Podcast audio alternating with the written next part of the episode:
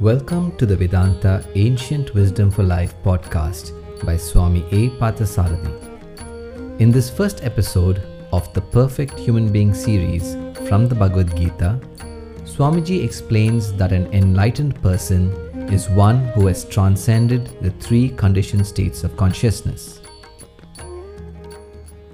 This episode explains chapter 2, verse 54 of the Bhagavad Gita. The verse reads Arjuna said, What is the description of one of steady wisdom merged in the superconscious state, O Keshava? How does one of steady wisdom speak? How sit? How walk? Arjuna asked this question What is the state of an enlightened person? What is he like? How does he conduct himself in this world? What is happening within him? And how does he relate to people? So that's the question that Arjuna poses, to which he answered when a person casts away all desires pertaining to this world and is reveling in the self by the self, he is considered an enlightened person.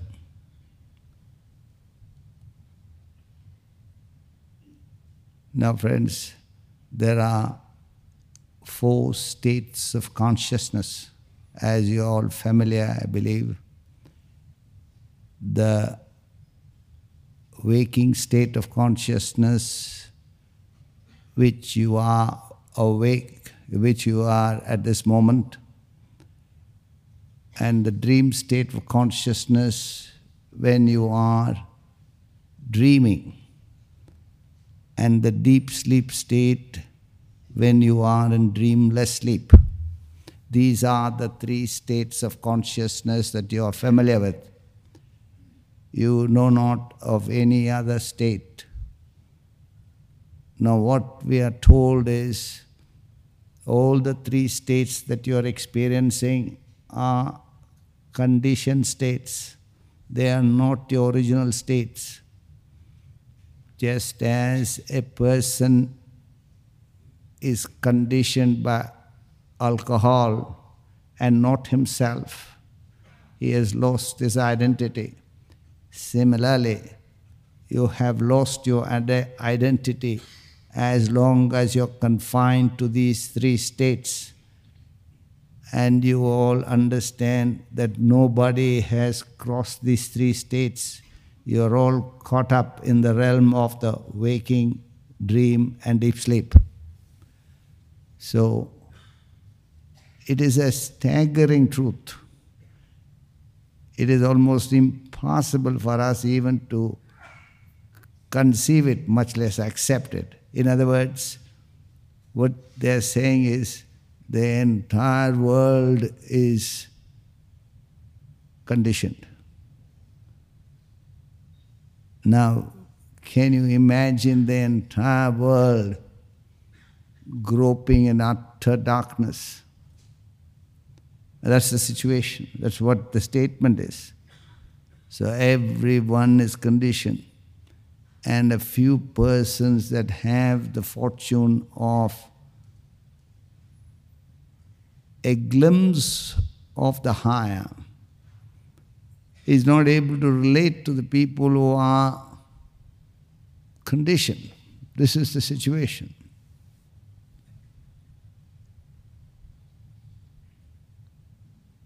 Time and again, people are lost in this quagmire of perceptions, emotions, and thoughts.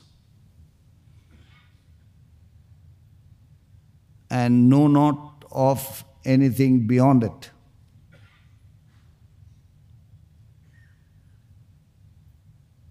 So, the entire life is spent in the realm of the physical body, mind, and the intellect, and the three experiences of the waking, dream, and deep sleep.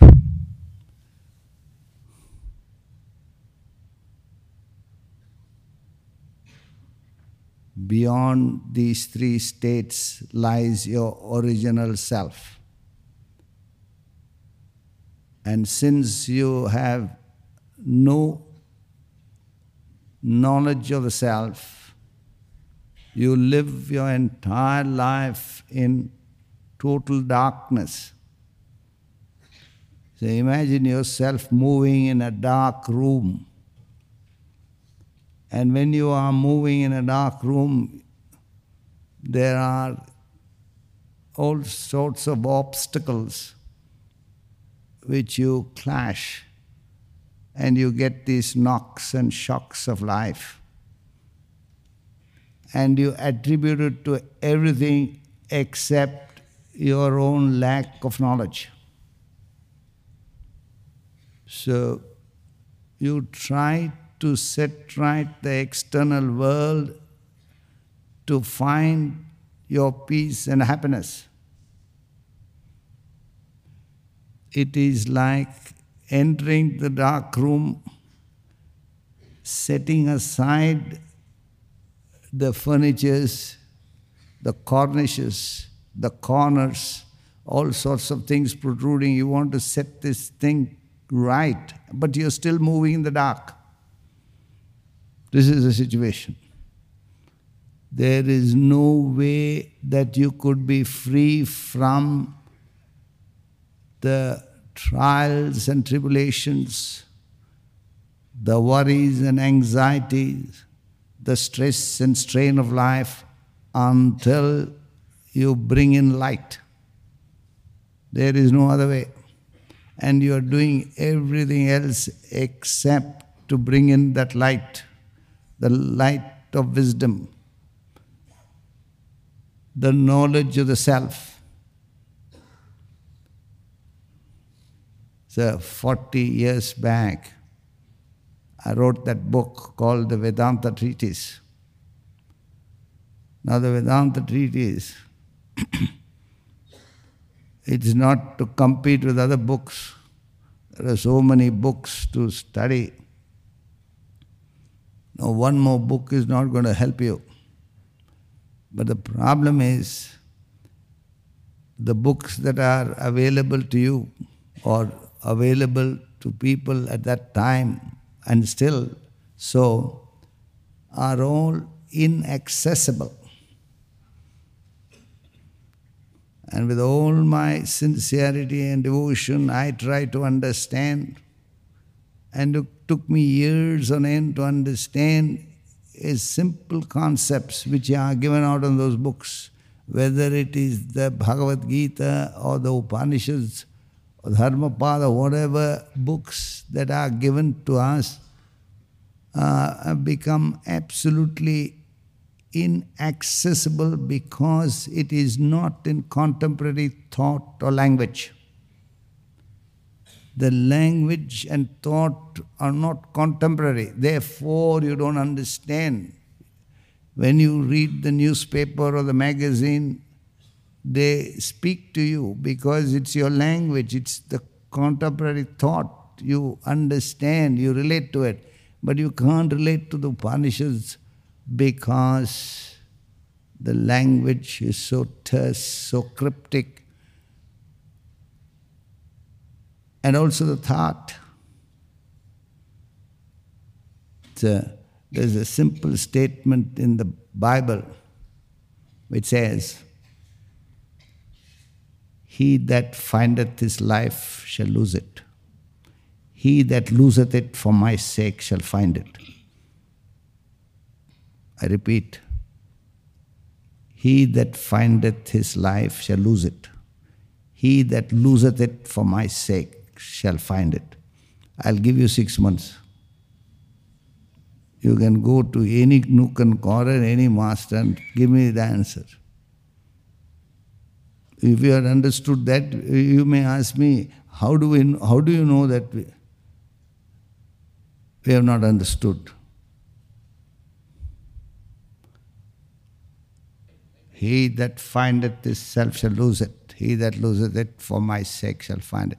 Now, what I'm trying to say is these books are not accessible because of the language and so, all that I had done is 40 years back to put them all together, these ideas, whether it's Upanishads or the Gita, or whether, for that matter, Shakespeare and Milton and other great souls have contributed tremendously to humanity.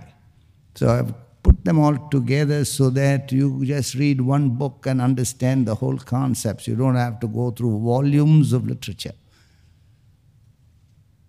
Now, to be able to talk like this, to be able to write books, you'll have to go through. There's no choice. It's a full time work. But to be able to live your life peacefully, happily, so no hassles, and to gradually move towards your own evolution, you don't need to read such volumes. So, therefore, to make it easy for you, I've confined it to just one book called the Vedanta Treatise. And I know most of you have it. But the question is no use having it. You must take it out and read it. Not read it uh, occasionally, but every day. So that these ideas get absorbed in your system. Until you digest the ideas, you just have the knowledge apart from you. And once you absorb it, digest it, it becomes your own. Then you start living it, for which you need to study the book daily. So, the, those who have it, I'm sure most of you have it. The first question when you come, when people come and meet me directly, I ask them, "Are you reading the book?" Swamiji, not uh, regularly. That means not reading. It is very polite of saying not reading. So those who have it,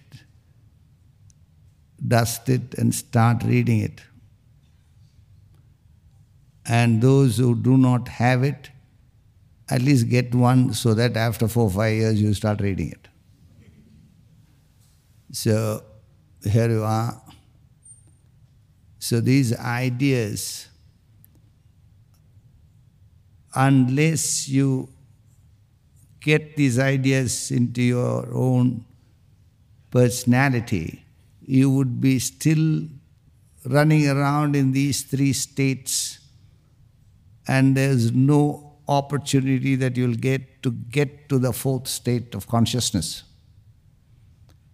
So, what he's talking about is the fourth state of consciousness, beyond the waking dream and deep sleep. So, when you move from the dream to the waking state, all the desires, all that you've been dealing with in the dream state,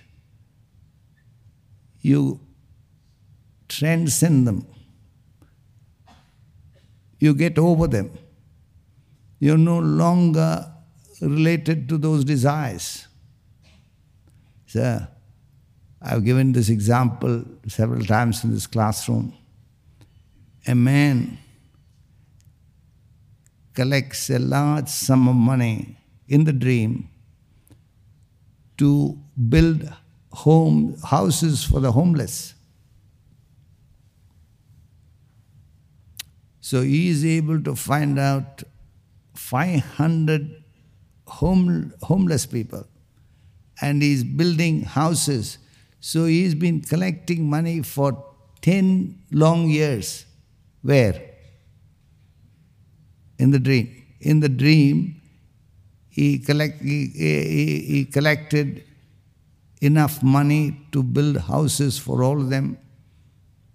For 10 years, he's been collecting in the dream and built the houses and he's got the documents ready and he is located those 500 homeless people. They are also sitting down. The documents are ready, and he's invited a dignitary, a minister, local minister, to distribute the documents to the homeless. All in the dream. Now, at least this moment, you should be awake when I'm talking. Now, if you are also in the dream, you all know what I'm saying. So, try to be awake till I finish this example. So, you're all in the waking say this fellow he was in the dream state dreaming of all this.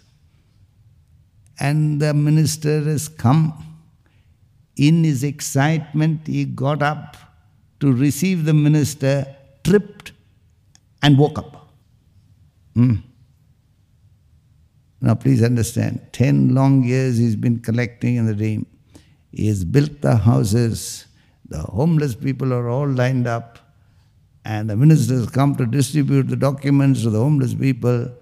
A fellow jumped to receive the thing, he stripped, the carpet stripped, and he woke up. Now, when he, he wakes up, will he want to get back to the dream at least those two minutes to hand over the documents and then sleep? Will any one of you want to do that? If you want to do that, you should straight go to a psychiatrist. You need a psychiatrist. So, therefore, whatever happens in the dream, the best of things, the worst of things, any transactions, sarvan kaman, all those things that are happening in the dream, you drop. You get over them. You transcend them. You cast away prajahati. Hati means cast away. Prajahati means well cast away, completely cast away, not one lingering thought of this you associate with. Then you are awake. Similarly, he's asking who is that awakened person, enlightened person? A person who's cast away all desires pertaining to the waking state. Swamiji, you mean even desire to listen to you? Hmm. Yes. No concession.